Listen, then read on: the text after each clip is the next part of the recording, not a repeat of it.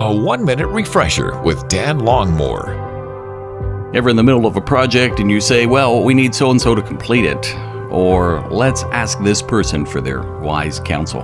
Perhaps you've heard a husband or wife say, My spouse completes me. Now, we all know that we're incomplete. We have much to learn. We need counsel.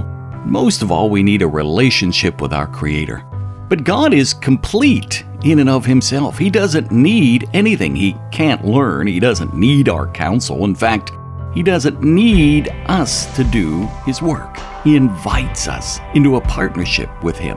But God is complete in himself. He is holy, set apart, and yet he desires to dwell with us. Luke refers to this in Acts chapter 17, verse 25, where he says, I'll paraphrase, Who is God that he needs anything or that he seeks anything from us? And yet, that God who is complete desires to work with you and me, incomplete, broken people, and to complete us through Christ. Refresh and renew with Dan Longmore, afternoons from 2 to 5 on WRGN.